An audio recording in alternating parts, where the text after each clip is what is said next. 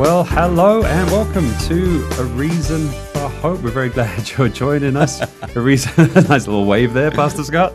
Very professional. Very professional, yes. that's- that's professional ex- broadcast. That's exactly There's what, we are. get. we are the pros for sure. A Reason for Hope is an hour long uh, live broadcast dedicated and guided by your Bible questions for the most part, questions that come in as we are live on all the various platforms through our email address as well. So if you have questions on God's Word, the Bible, we're here to delve into the scripture to find the answer to those. So it could be a particular verse or a passage of scripture, uh, maybe even the Bible as a, as a whole, as a worldview and belief system, maybe things going on in the world, prophetic things, maybe things that you're going through yourself, uh, different issues of life. Really, any honest question, as long as you know we're going to delve into the Bible to find those answers. That's what we're all about here at A Reason for Hope. So we're very glad that you're joining us to uh, follow along on our platforms and send your questions in. Do send them in early. We, we often run out of time. We get some great questions, so get them in early, and I will be personally fielding them for you. My name's Dave Robson. I'll be your host today, and like I say, on all those platforms, seeing what's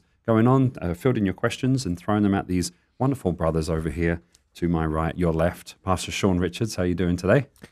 Good. I had the treat this afternoon of having some of the best chicken tenders. Oh, you did? Where where were they from? Raising Cane's, ironically. Really? Man. Well, you didn't share. Do you have enough? Did you bring in some for the whole group? Not at this point.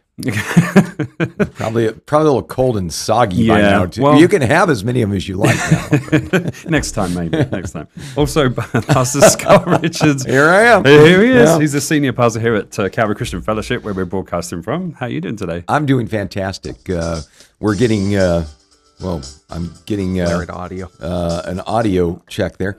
Uh, we're getting ready to uh, continue our journey through the book of Ezekiel tonight. Right. And we're going to be talking about uh, why we're still talking about the life of Ezekiel 2,600 years after it happened. Oh, nice. and uh, get some real insights into how we can live a life that really matters. And a really interesting way that God commissioned this man, and a lot of really applicable stuff, believe it or not. If Ezekiel has blown your mind, uh, and uh, you found yourself in a place where it just seemed like it was way, way over your head. Uh, I hope you'll come on out or, or join us uh, on uh, our uh, video feed.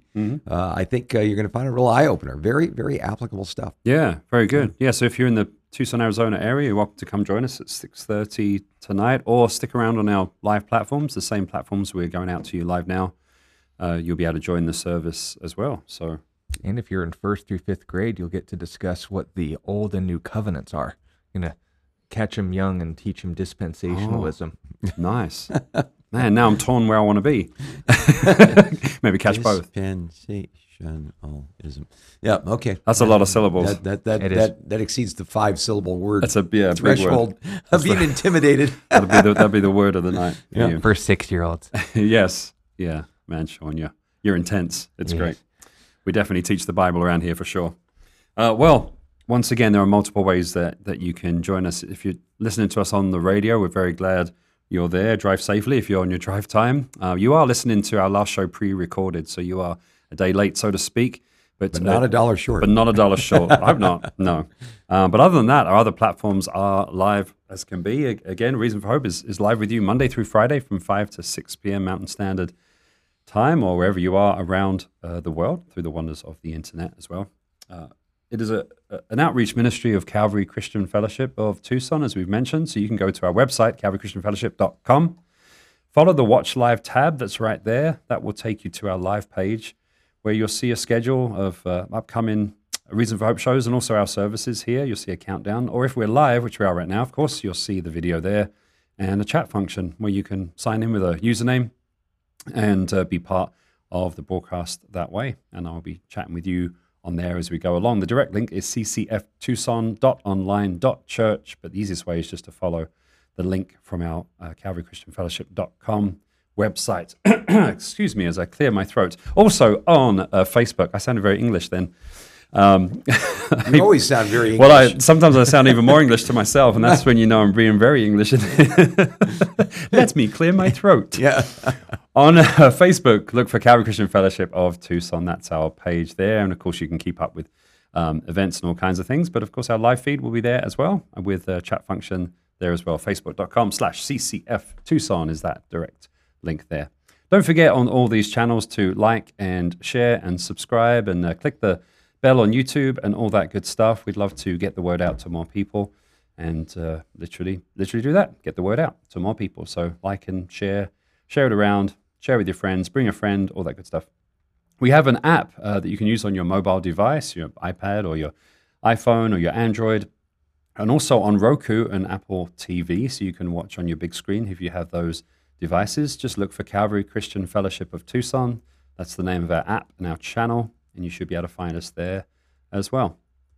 On YouTube, the channel is called A Reason for Hope, so you'll want to look for A Reason for Hope on YouTube. There are a couple of A Reason for Hope channels, I believe, so look for that picture of uh, Sean and Scott there in Israel. Um, handsome men there standing together, father and son, good stuff. Or just go to youtube.com slash at A Reason for Hope 546. Let us know if you have any trouble finding any of these platforms. Also, Scott Richards here is on Twitter at Scott R4H, where he posts highlights from the show and he posts um, kind of commentary on news events and world events, uh, prophetic things and things like that. So it's very interesting to follow along with him and to see some of those goings on in the world from a biblical and prophetic perspective. So you can follow Scott on there if you're a Twitter kind of person. Last but not least, I mentioned our email address, which is questionsforhope at gmail.com. Questions for hope spelled out at gmail.com. You can email us there anytime and we get to those questions as well. And once again, on the radio, you're listening to a pre recorded version. So use that email address and we'll pick up on those and get to them on our next show. So, with all that being said, Pastor Scott, would you pray for us before we go any further, be before we take another step? Yes. Let us uh, pray. Father, thank you that we can invite your presence here. Lord, through your Holy Spirit, we can be led into all truth.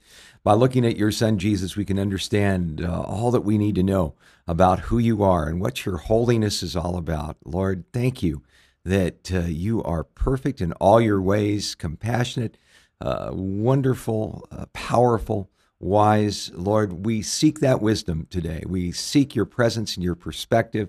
Thank you, Lord, that there's no problem in our life that we have, uh, no confusing set of circumstances where you can't lead us and guide us as uh, the good shepherd that you are.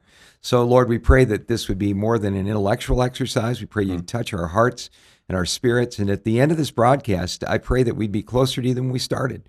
Uh, we thank you that that is your desire. Lord, we thank you that we can look with anticipation to you speaking very special and personal things to us as we explore your word. In Jesus' name, amen. Amen. Amen. Thanks for that prayer. Thanks for being here, you guys. What a blessing. You're welcome. It you. is yeah. always a blessing. Yeah. Is there anything going on you want to share with us, Scott? You often have a bit of a. Yeah, uh, just be- before we get rolling here, uh, I was uh, perusing uh, the Jerusalem Post for matters prophetic. That's always a good site uh, to take a look at what's happening in Israel. But it was fascinating to me. You know what the number one trending story on the Jerusalem Post was today? Uh, it has this headline Priest says he went to hell, wouldn't wish it on his own worst enemy. Wow. Well, okay. Yeah. I, I guess if uh, you you saw and and uh, I clicked. Uh, obviously, I clicked on the article. It was clickbait, Obviously. but it certainly you know Yeah. hooked me in. And and uh, you know it had this very lurid picture of uh, you know burning place and the devil and all this other stuff. And I thought, oh, you know, I mean, is this uh, you know overstating the case? Well, uh, the article says priest Gerald Johnson from Michigan claimed to have visited hell after suffering a heart attack and said the experience changed his life forever. I wouldn't wish it on my own worst enemy, he said. Uh, Johnson posted his claims in a series of TikTok videos, which is my go to place for deep theology, uh, and claimed that he was sent to hell in February of 2016 after his heart attack. In one of his uh, viral videos, which got 3.7 million views, by the way, Johnson said that he indeed saw the real hell. He said, I was there. Uh, I don't care what my own worst enemy did to me. No one deserves that Wow. Well, he which is an care what the interesting statement in and of itself.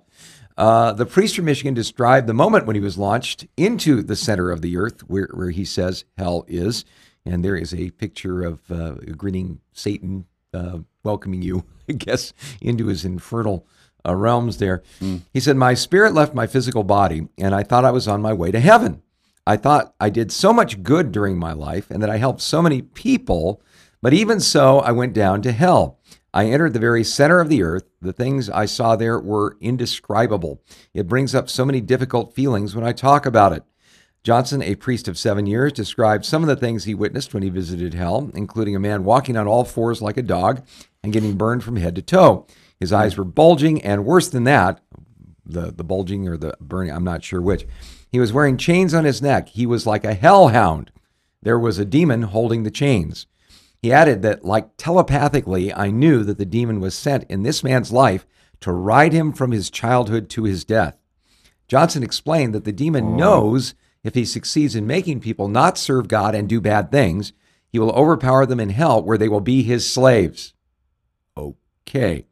Uh, he continued saying there is a, this is the highlight. I think you'll really like this, Dave, or maybe not like this. This will scare the hell out of you. Can't if wait to you'll find pardon out. the expression. he said there's a section of hell where music is played. Uh-oh. He said he heard songs like Rihanna's Umbrella and Bobby McFerrin's Don't Worry, Be Happy.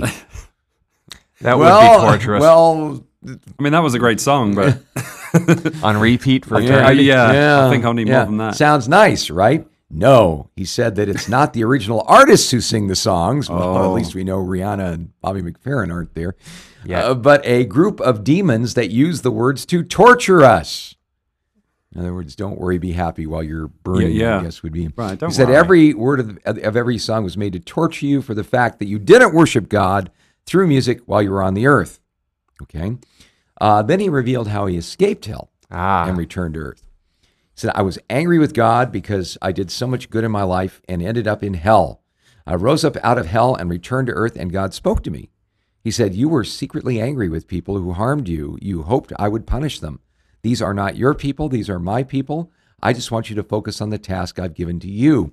Even though I did good, the thing I had in my heart was a lack of forgiveness for people who wronged me. Hmm. A man who cannot forgive is a man who forgot he was forgiven. That is my experience in hell. It is a completely real place.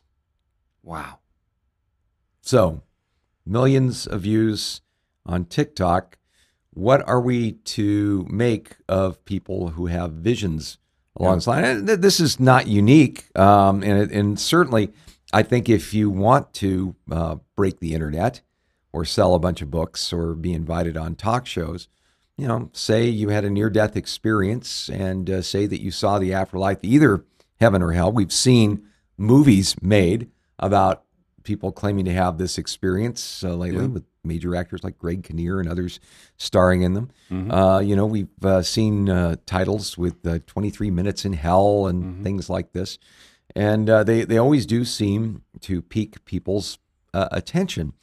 Uh, the you know the the issues I think that we need to work through here, first of all, uh, are are these: Do people get a chance to see the afterlife and come back? Is that a biblical concept, Sean? Well, we have. I, I can name one right off the bat, but then when I was going to say the number one, I can note specifically three if Isaiah and Ezekiel count. Mm. But the specific nature of the afterlife it depends on one factor and one factor alone, and one that I grieve to say this priest apparently forgot. When we're talking about what is the difference between heaven and hell, it's your fellowship with God. It's being with God or being separated from God in the sense that you are cut off from the kind of fellowship you were created for. When we're given these lurid examples and these ripoffs from the Theogony's underworld and Dante's uh, Divine Comedy and so forth, specifically the chapter on the Inferno, we already need not just red flags, but if there's a in British football, if there's something that just like bans you from the game forever, maybe a black flag or something, I don't know. That is what needs to be going up because Yeah. when we're talking about this issue, prophecy, sp- false prophecy specifically, is not to be taken lightly. When we're told anything about anything concerning the afterlife, God's revelation of himself, we refer to that as prophecy, speaking on behalf of God as a human agent. And in 1 Thessalonians 5 19 through 21, Paul tells the church at Thessalonica, don't despise prophecies. Right. Someone says, Oh, I went to heaven or I went to hell. Don't despise it. Don't dismiss it out of hand. Someone says something, that's not the crime. Test all things, hold fast to what is good, and abstain from every form of evil. When it comes to our metric for whether or not someone's vision is legitimate, we look to legitimate visions and compare details to see if they're in conflict with one another.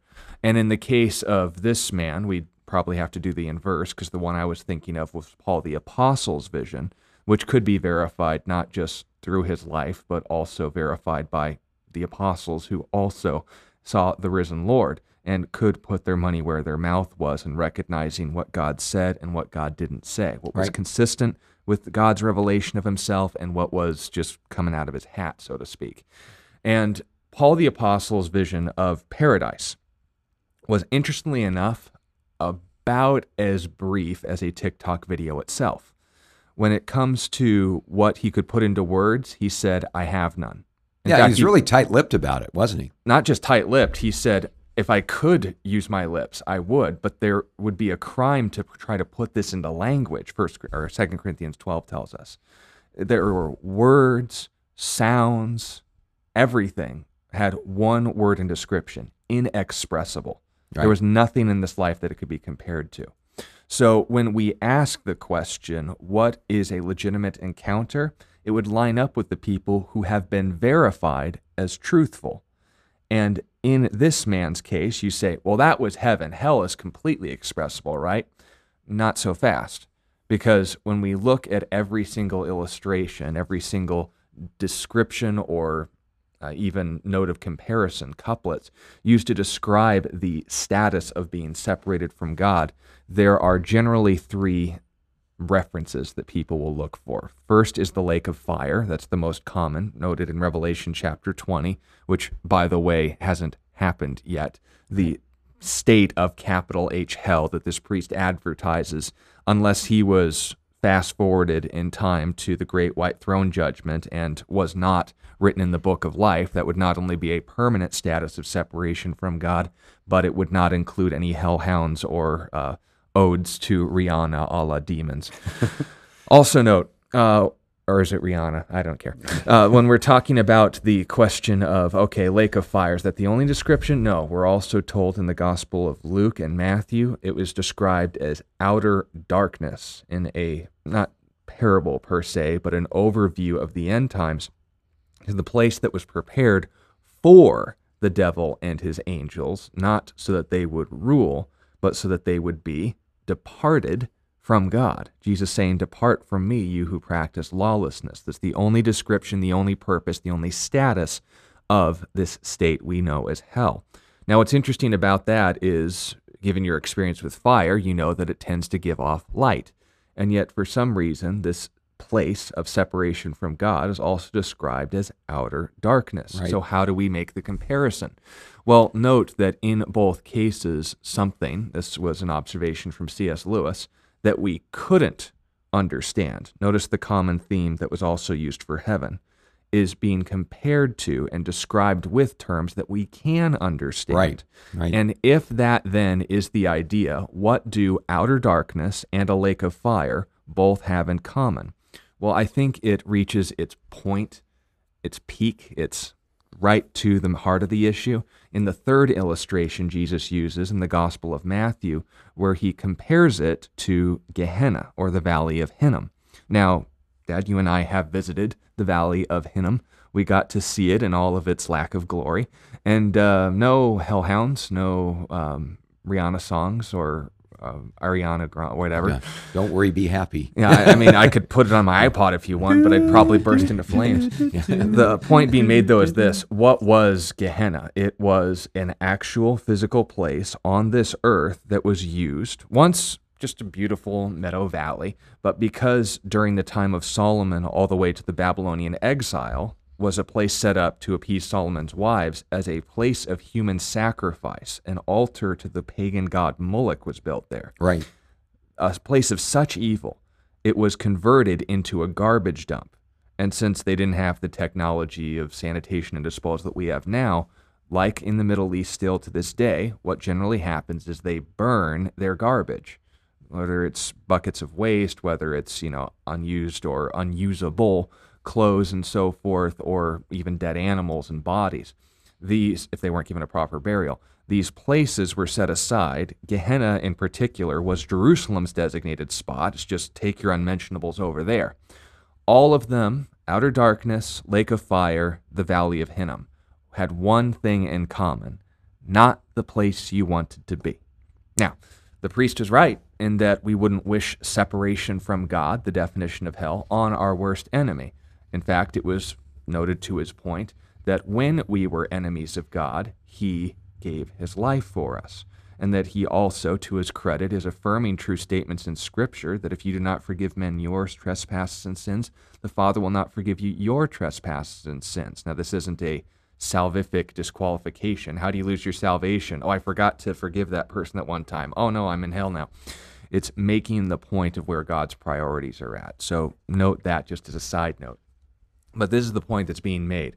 In direct conflict and contradiction with what God has actually revealed to us, people who perform public miracles, people who are consistent with the Old and New Testament's revelations of who God was, and of course, being accountable under capital punishment for anything they said in contrast to the first two points would then make them accepted or rejected as far as whether these videos should be taken seriously. Right. And this is the problem. If someone can speak without accountability, they tend to not shut up. And the point being made is what we need to be careful with is that when someone says something, even on this program, the fact that it was said, even by a priest, even by a pastor, even by a guy with a red beard, but for some reason blonde hair at the same time, it's all irrelevant if it isn't true. And if those details actually matter to you, whether this is true or not, you compare it to what you can already know is true, what you can test as true, what you can test the credentials for at its face value.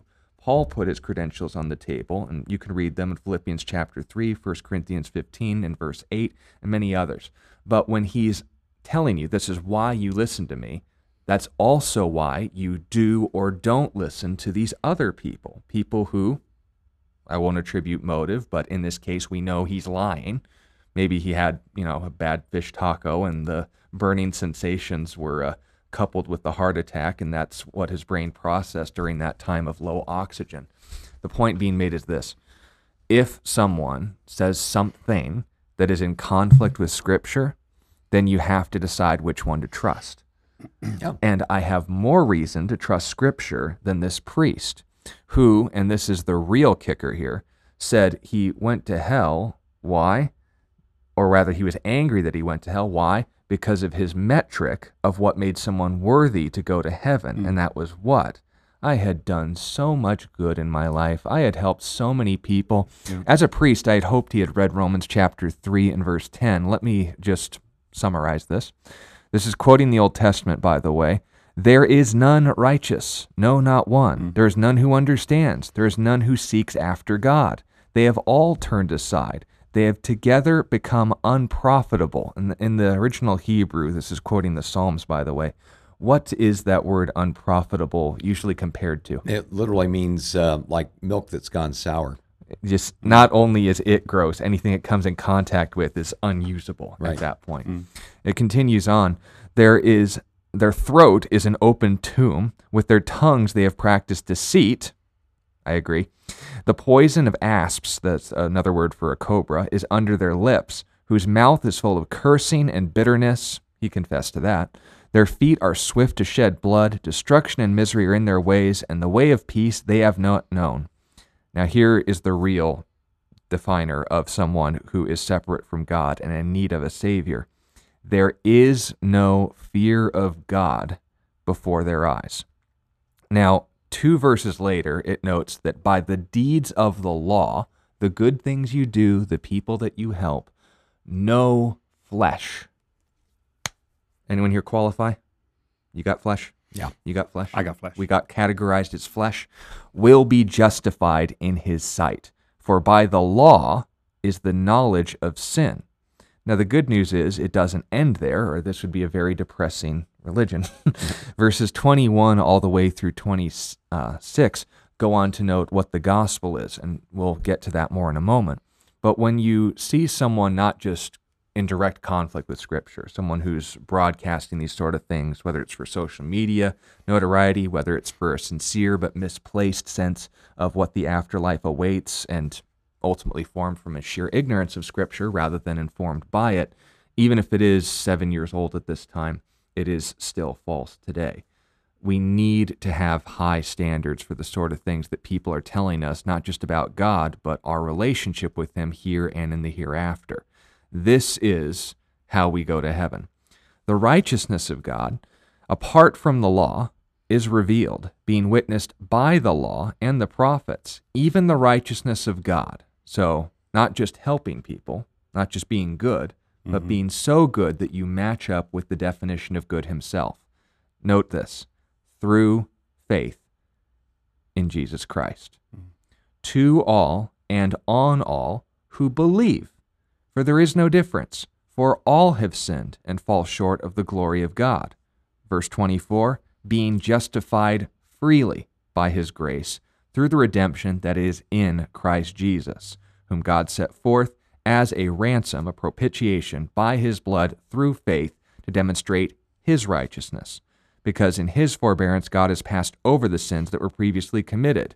Here's the foundation of this all to demonstrate at the present time his righteousness, that he might be just, meaning fair, and the justifier, the one who makes us fair, of the one who has faith in Jesus. Mm. Apart from Jesus, we have no hope. Because of Jesus, we have hope. I'll be talking to the grade schoolers about this tonight. But this is essentially the foundation of what we call the new covenant. I have reasons to trust Jesus. Mm. Because of his death and his resurrection, he says, If I live, you will live also. Do you believe this? Mm. The person who acknowledges that from the heart is not only not going to go to hell, regardless of this priest's version of it, but even more importantly, is welcomed into fellowship with God forever. Not because we're so good, but regardless of us, He is that good. Mm-hmm. If that's your hope, then note, God can be good regardless of whether or not I'm bad. God's capacity to keep his promises is a lot better than us making promises after near death experiences to him. Mm-hmm. Yeah. Yeah. And, and I, I think the other thing that I, I just would add to that is uh, whenever you have somebody say they had an, a near death experience, like this fellow says he had a heart attack and then he had this vision and so on, I think it's really important for us to understand, uh, you know, a really important gateway verse that can keep us out of uh, a peck of confusion in our lives. In the book of Hebrews, we're told it is given to man once to die, and after that comes the judgment. Mm. Um, you know, when we talk about hell, uh, the maybe the greatest, most up close and personal view of hell we see in scriptures in Luke 16, uh, where we see the rich man and Lazarus, where the the rich man is in torment. Well, Abraham tells him there's a great gulf fixed. In other words, those who are there are there. Um, they can't cross over uh, to the other right. side. And so when people say they have these visions, either of heaven or of hell, I'm always really dubious about it for a couple of reasons. Number one, as you pointed out, Sean, it's amazing how restrained the message of the Bible is mm. regarding the afterlife. Mm.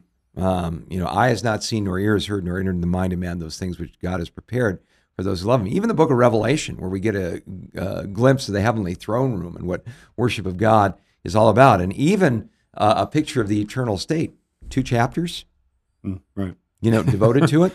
yeah. Um, you know, and so when people write these books that thick, and you know, go on these long, lurid excursions about what they saw, first of all, it just seems very uh, out of harmony, uh, out of step uh, with the way the afterlife is presented to us in Scripture. Uh, you know, as far as heaven is concerned, it is uh, a, an important thing for us to understand that one of the reasons we don't get like you know the uh, you know well Paul says you know I saw the third heaven and and here you go I'm going to write a whole book called Third Heavens and you can read all about it. Mm-hmm. Um, you know is this and and I think this is something that I've heard you Sean say on the program and I think it bears repeating. Heaven is about a relationship. You know, it does have properties, according to Revelation chapters 20 and through uh, 22, we will see various features in heaven. It's not just some, you know, state of consciousness or ethereal, uh, otherworldly realm, but it's more about a relationship. Jesus said in John 17, 3, this is eternal life. They may know you, the only true God, and Jesus Christ, the one whom you've sent.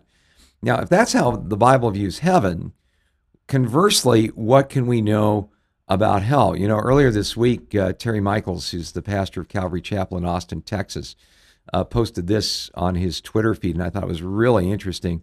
He quoted the passage in uh, Genesis chapter 4 where it says, Cain left the presence of the Lord. He said, This is the greatest of tragedies. There is no life outside of God's presence, no peace, no rest, no joy, no hope, no light, only darkness. Seek his presence, friend. It is everything. So, Wow. you know, when, you know, there's a lot of things that we could point out that are, you know, kind of flawed theologically. Oh, I was such a good person. What am I doing here? As you mentioned, Sean, there's no one who does good. You know, and so if this guy knew his Bible and evidently had studied long enough to be a priest, probably perused the Bible a few times, he probably know that.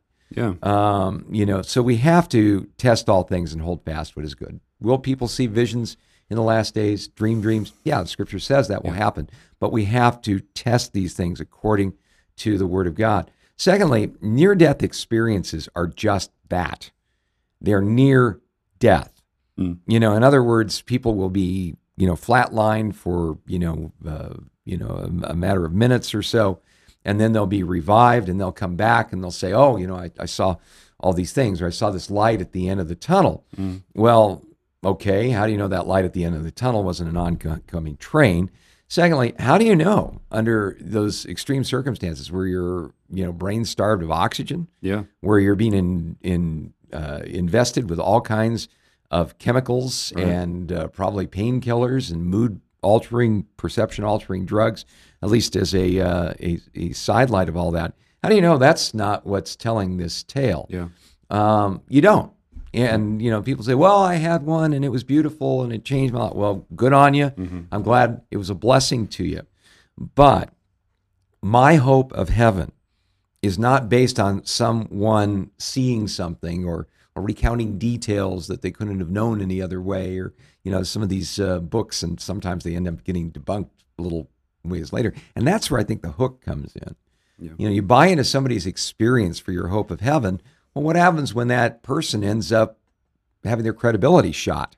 Uh, or saying, oh, yeah, I just kind of made it up and everybody's kind of pushing me in this direction, like one of the famous accounts of uh, the afterlife uh, that was recently uh, a big deal that ended up being.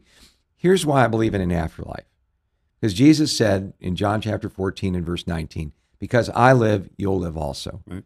He said, Let not your heart be troubled. You believe in God, believe also in me. My Father's house are many mansions. I go and prepare a place for you. If I go and prepare a place for you, I will come again and receive you to myself, that where I am, there you may be also. Hmm. And one of his disciples, Thomas, said, We don't know where you're going, and how can we know the way? Jesus said, I am the way hmm. and the truth and the life. No one comes to the Father but by me. Not a good life, not, you know, forgiving people. That's mm-hmm. how I get into to heaven and all this stuff. Um, no, it, it's by the grace of Jesus Christ plus nothing. And, and so be very careful about these sort of things. And I know we'll probably get um, emails and, and texts of people saying, you know, hey, uh, you know, I had this experience, or my best friend had this experience, and it was just, you know, and everybody's been blessed by it. Where's your miracle? Okay, wonderful. Uh, but just because someone says they have this experience doesn't mean you put your Bible away. Yeah. And and even if someone does have this experience, uh, you know, my hope of everlasting life has got to be based on God's word, the character of Jesus Christ, the historical, hardcore evidence for his death and resurrection from the dead.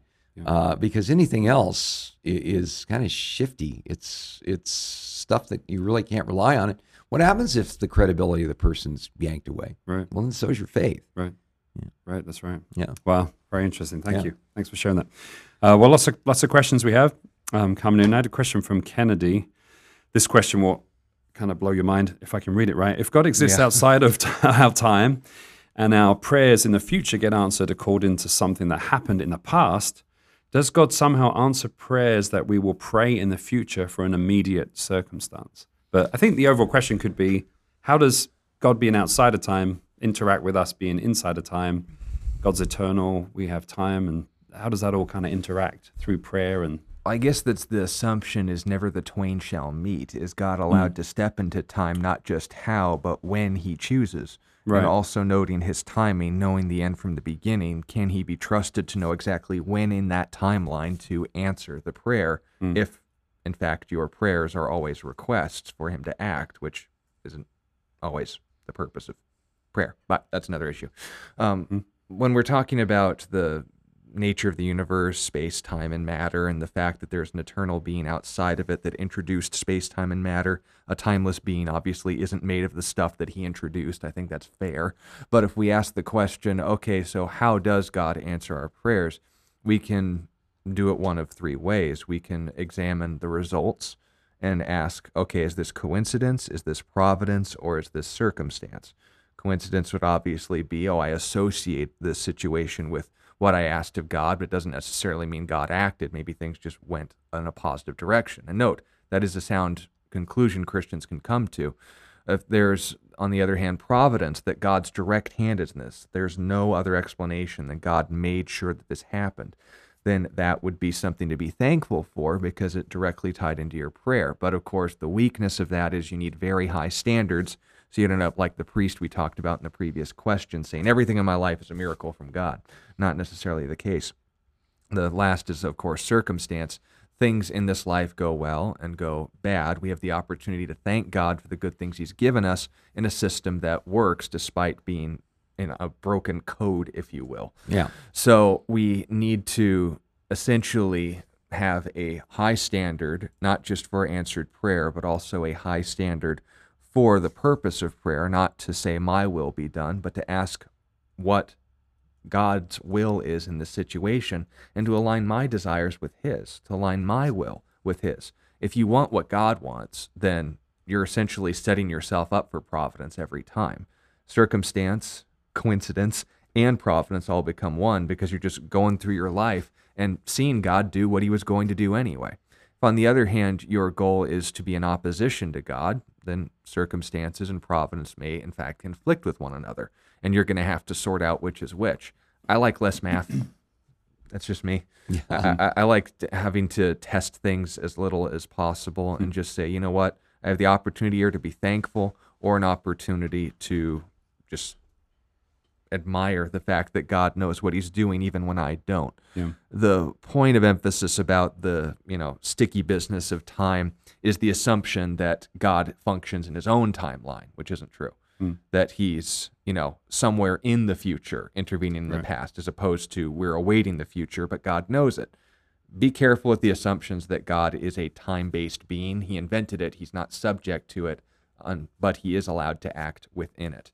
Uh, if you want to talk about the A and B theories of time, we can do Back to the Future versus uh, Avengers, uh, Infinity War illustrations all Yes, the please. live long day. Yeah. but um, coming next week? yeah, but the point being made, Kennedy, I think, is just the most straightforward one. If you have a God big enough to know not only how he answers his prayers, but also when, then these things will sort themselves out. Just make sure that you have high standards for what God is doing, and you also have a high standard for the God who's doing those things. That he'll do the things well, not do the things that we may just have messed up. Yeah. You know, the only thing I'd add to that, I think that's great. Uh, the only thing I'd add to it is, uh, you know, in 1 John 5, we're told if we ask anything according to his will, he hears us. Yep. And if he hears us, we have the request which we have made of him. You know, I, I think of, uh, you know, Psalm 34, where it says, Delight yourself in the Lord, and he will give you the desires of your heart. Well, these are conditional statements. Uh, if we ask anything according to his will, he hears us. In other words, you know, we can say anything to God in prayer. And the old saying is true God reserves the right to answer our prayers in one of three ways yes, no, or wait. Uh, you know, yes, I love. No, I can probably live with. But wait is the toughest one because impatience has to have its perfect work within my life. You know, when we come to God and we pray in Jesus' name, I think, Kennedy, the, the deep issue involved here uh, is this. Well, maybe right now I'm praying about something, but I'll have a better perspective on it later. Would God allow that later prayer to supersede my current prayer and situation right now. Yep. Uh, some people, you know, are you know kind of like uh, the old uh, Fred Allen saw about uh, sowing their wild oats six days a week and coming to church on Sunday and praying for crop failure. Um, you know, the, the the idea behind all of that is uh, the the notion that somehow we can pray in the future so that some bad decision that we have made in the past could somehow get rectified because God's not limited by time. Well, A, God isn't limited by time. He sees the end from the beginning.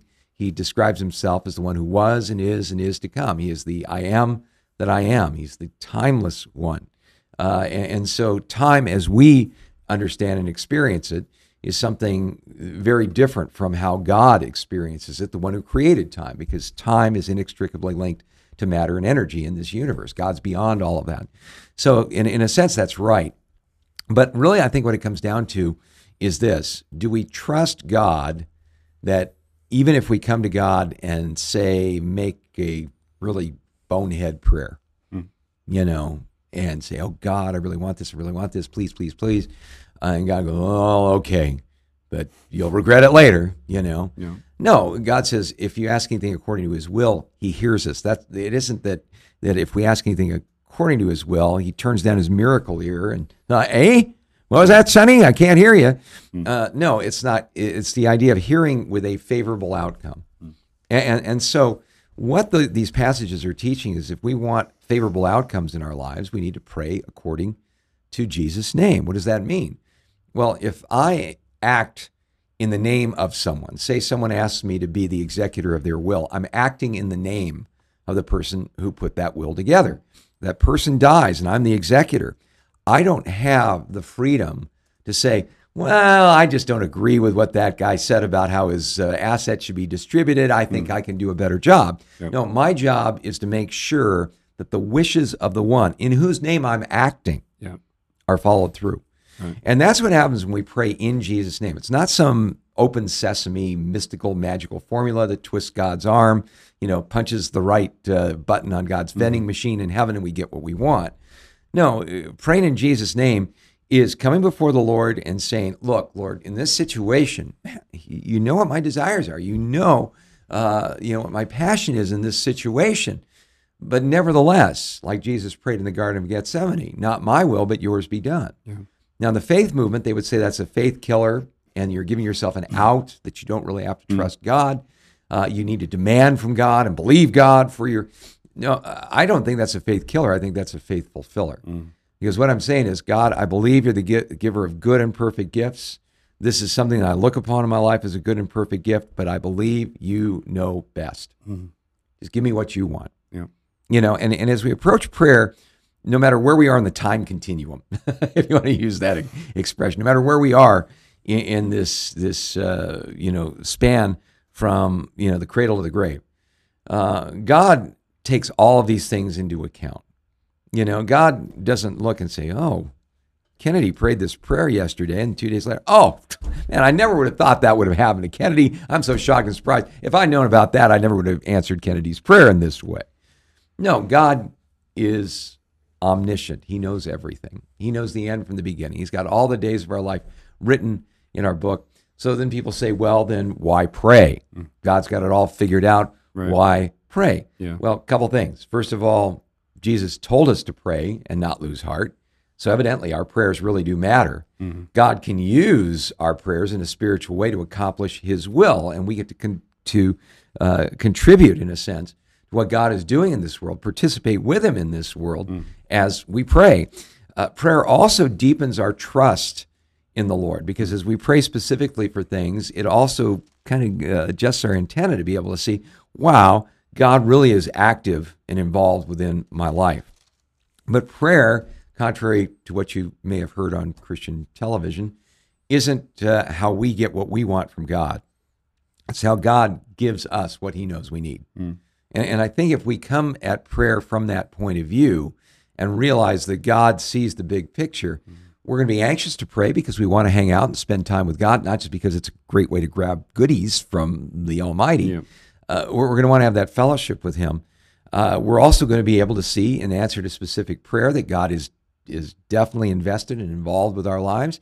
And we're also going to see that as we learn to pray in Jesus' name, God's going to use that to change my desires. Right. It's going to change my desires to line up with His. Yeah. And that's always a good thing. Yeah. So, you know, I think when we have that perspective on prayer, then some of these, uh, you know, time continuum Marvel movie uh, conundrums, uh, you know, I, I, I don't think we have to sit down and look at, uh, you know, a million and eighty different outcomes that could happen and how the timeline is going to be affected if I don't pray this prayer this right way. Right, right. We can trust God that He's got all of this. Yeah, absolutely. Yeah.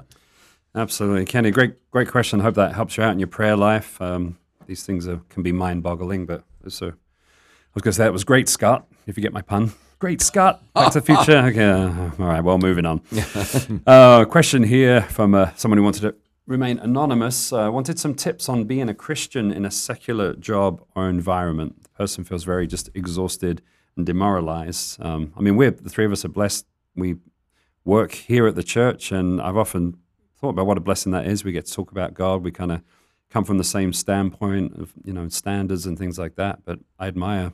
Oh, I've, You know. I've had secular jobs though. Yeah, me too. Me too. And You know. and you know, here's a newsflash for you: just because you're working in the church doesn't mean that somehow the church and working in a church uh, isn't made up of human beings, just Right. like jobs out there in the big bad world. Yeah. Uh, in my experience in church, I've uh, worked under fantastic bosses. Mm. I, I've worked under bosses that were kind of absentee. Mhm. Uh, I've worked under bosses that were no different than the kind of boss that you would get if uh, they were a graduate from Franklin Covey Business Organization things.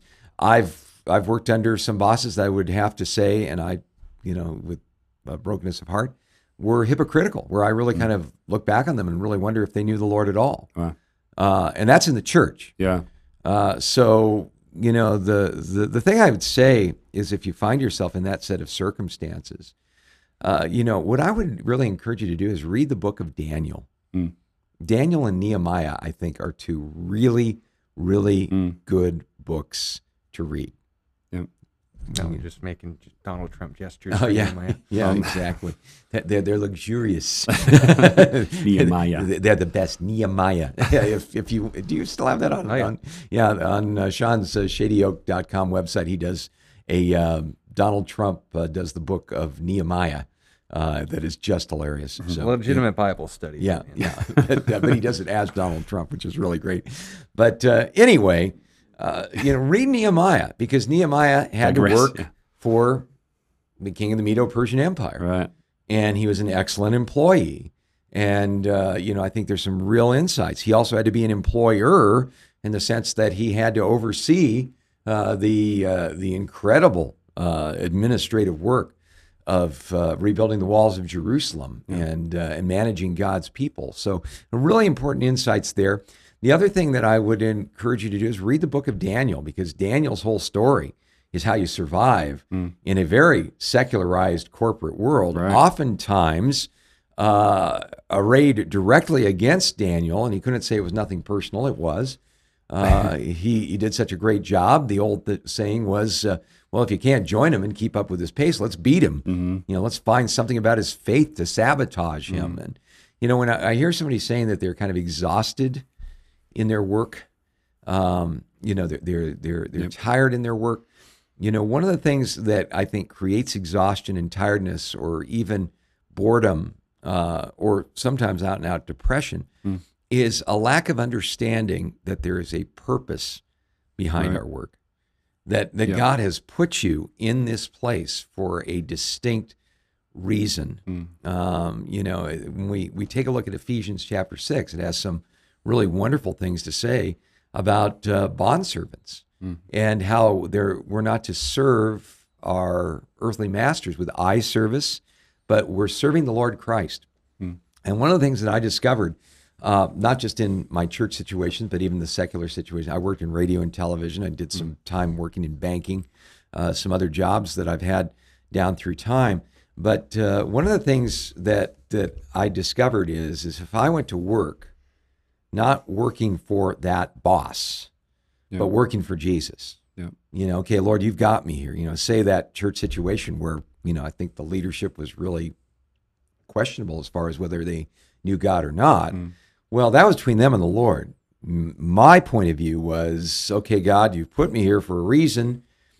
I have a certain influence over a certain aspect and ministry within this church. I want to be found faithful to you Mm. doing that.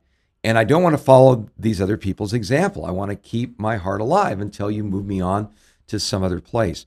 Now, if you're exhausted because they're asking you to do something immoral or illegal, uh, then I think you have to draw a line. Hmm. And, uh, and then I think you have to trust God that God can provide another means uh, to be able to make a living. Right. Yeah. Uh, so you know, don't don't exclude that possibility. And and sometimes you know that sense of restlessness or that sense of being tired or or exhausted could be God's way of saying, you know, I've got something else for you.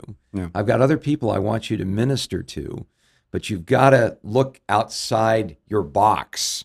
You know, I don't know how long you've been in your job. You know, I don't know, you know, whether training you have. I don't know if you know your your resume, your marketable skills, and all of this. I, I don't know about any of that, but you know, oftentimes uh, we can get locked in because we lack vision.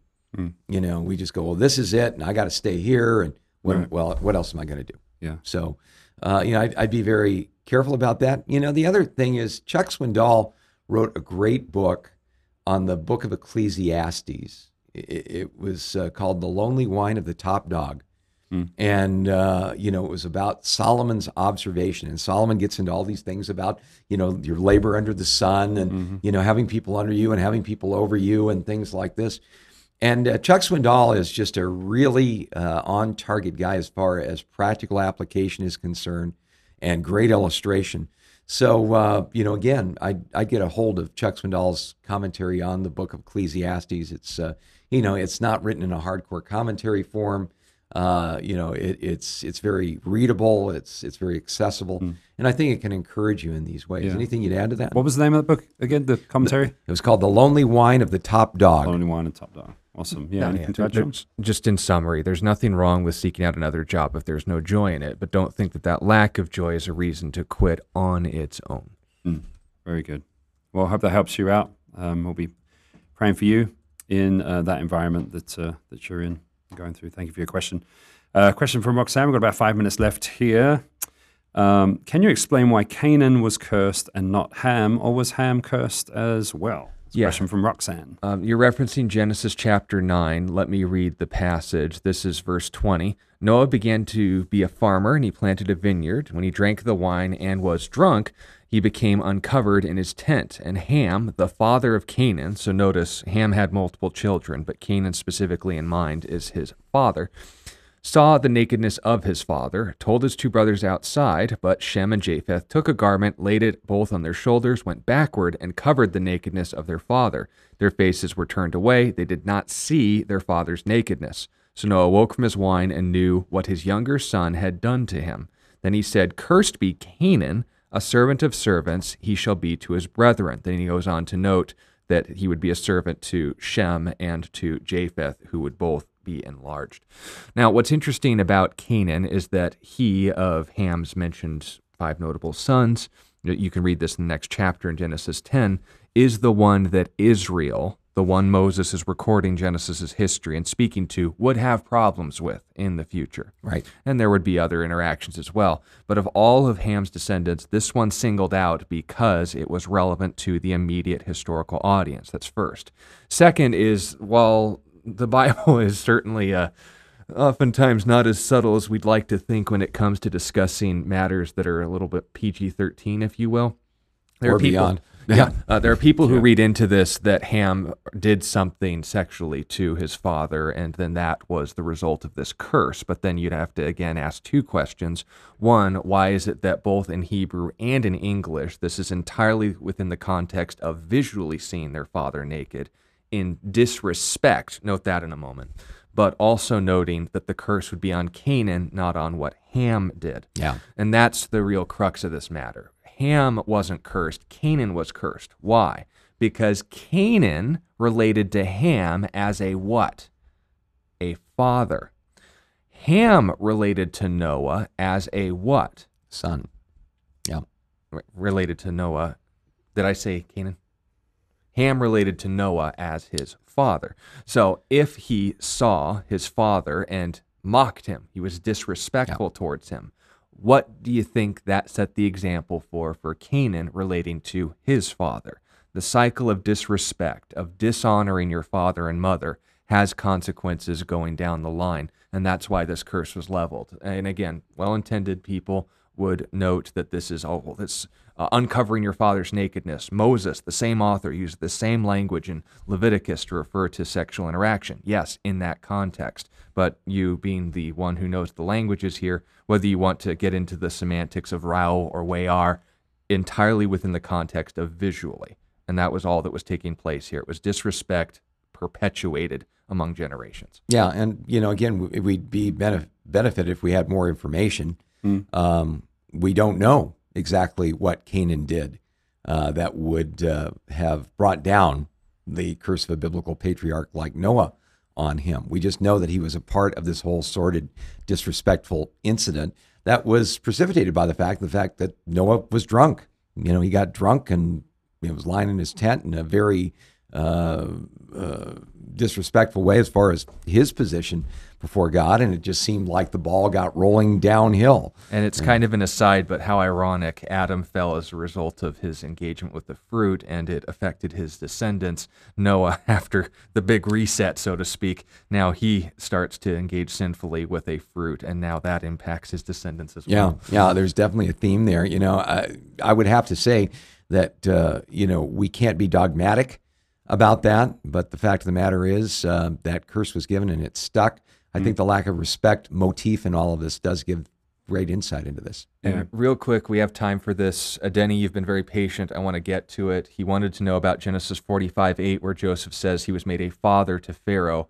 Obviously, that's not biological. What's the intended translation? The word ab. If you look it up in any Hebrew to English concordance, it can mean a physical uh, progenitor, but it can also mean an elder, someone in authority. We note several times that Pharaoh put Uh, Joseph in authority over everything except what the Pharaoh would eat. The same thing with the prison guard, the same thing with Potiphar. Yeah, yeah, definitely chronological, but probably more a position of respect. Yeah. Yeah. Nice. Yeah. Wow. Well, good job on that. Well, we're out of time. Stick around at 6.30. We're going to be going through the book of Ezekiel on the same channels here at Calvary Christian Fellowship. And if not, we will see you same time, same places tomorrow. Thank you for being part of the broadcast. We'll get to more of your questions. God bless you. You've been listening to A Reason for Hope. Thank you again for joining us as we continue our journey through God's Word, one question of the heart at a time. Until we meet again, we would love to connect with you. You can text or email your questions to questionsforhope at gmail.com. You can also find out more about our ministry at calvarychristianfellowship.com. And be sure to join us next time on A Reason for Hope. A Reason for Hope is an outreach ministry of Calvary Christian Fellowship in Tucson, Arizona.